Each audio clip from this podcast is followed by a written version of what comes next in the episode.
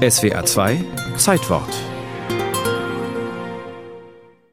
halten wir ihnen zugute, dass sie sich einst für den Arztberuf entschieden hatten, weil sie kranke Menschen heilen wollten. Was immer dann der Grund war, Überzeugung, Opportunismus, Karriere, sie endeten als Kriegsverbrecher. In Nürnberg mussten sie sich als gewissenlose Menschen vernichtende Mediziner im Dienste der NS-Diktatur verantworten. Es ist der 9. Dezember 1946. Der amerikanische Ankläger liest die Liste der Beschuldigten vor. Der Ranghöchste Karl Brandt, Leibarzt Adolf Hitlers, Gruppenführer in der SS und Generalleutnant in der Waffen-SS, Reichskommissar für Sanitäts- und Gesundheitswesen, Mitglied des Reichsforschungsrates. Ein Prozessbeobachter sieht in Karl Brandt einen neuen Professorentyp, ein Mittelding zwischen Offizier und Leichtathlet. Er war verantwortlich für das sogenannte Euthanasieprogramm. Lebensunwertes Leben sollte vernichtet werden. Das waren in der NS-Ideologie Erb- und Geisteskranke, Behinderte sowie sozial und rassisch Unerwünschte. Schuldig im Sinne der Anklage? Die Dezemberkälte draußen spiegelt sich im Gerichtssaal wieder. Keine Entschuldigung, kein Mitleid, Rechtfertigungen, etwa von Karl Brandt, die sprachlos machen. Ich fühle mich dadurch nicht belastet.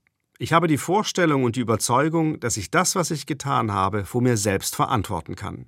Ich habe nie etwas anderes geglaubt, als dass diesen armseligen Wesen das qualvolle Dasein abgekürzt wird. Das Gericht wird Karl Brandt zum Tode verurteilen. Wegen Beteiligung an Fleckfieberexperimenten im KZ Buchenwald war der leitende Tropenmediziner am Berliner Robert Koch Institut Gerhard Rose angeklagt worden. Er versuchte sich zu rechtfertigen. Auch amerikanische Tropenmediziner hätten Experimente an zum Tode Verurteilten durchgeführt. Oder er, Rose, hätte durchaus Bedenken gehabt, habe bei Staatssekretär Conti im Innenministerium vorgesprochen, aber zu hören bekommen. Lieber Herr Rose, ich habe die Verantwortung, ob ein Impfstoff eingesetzt, ob ich ihn zulassen soll oder nicht.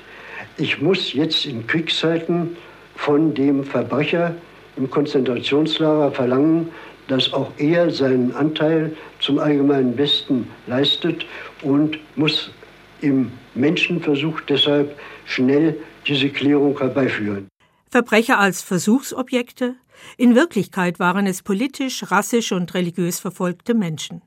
Gerhard Rose kommt mit einer Haftstrafe davon.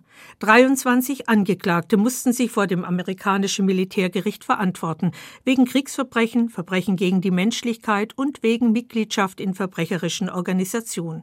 Sie wurden verurteilt für Verbrechen wie dieser Menschenversuch. Es handelte sich um einen Dauerversuch ohne Sauerstoff in 12 Kilometer Höhe bei einem 37-jährigen Juden in gutem Allgemeinzustand. Die Atmung hielt bis 30 Minuten an. Bei vier Minuten begann die Versuchsperson zu schwitzen. Zwischen sechs und zehn Minuten wurde die Atmung schneller, Versuchsperson bewusstlos. Nach Aussetzungen der Atmung wurde ununterbrochen EKG bis zur völligen Aussetzung der Herzaktion geschrieben. Anschließend, etwa eine halbe Stunde nach Aufhören der Atmung, Beginn der Sektion. Im Sommer 1947 werden sieben Todesurteile ausgesprochen und im Kriegsverbrechergefängnis Landsberg vollstreckt. Von den lebenslänglichen muss keiner seine Strafe voll absitzen. Überhaupt werden weitere Ärzte, die an NS-Verbrechen mitgewirkt hatten, nicht mehr gerichtlich verfolgt, können eine Praxis eröffnen und unbehelligt einem gutbürgerlichen Leben nachgehen. Erst Jahrzehnte später wird sich die Bundesärztekammer mit der schrecklichen Vergangenheit ihrer Zunft beschäftigen.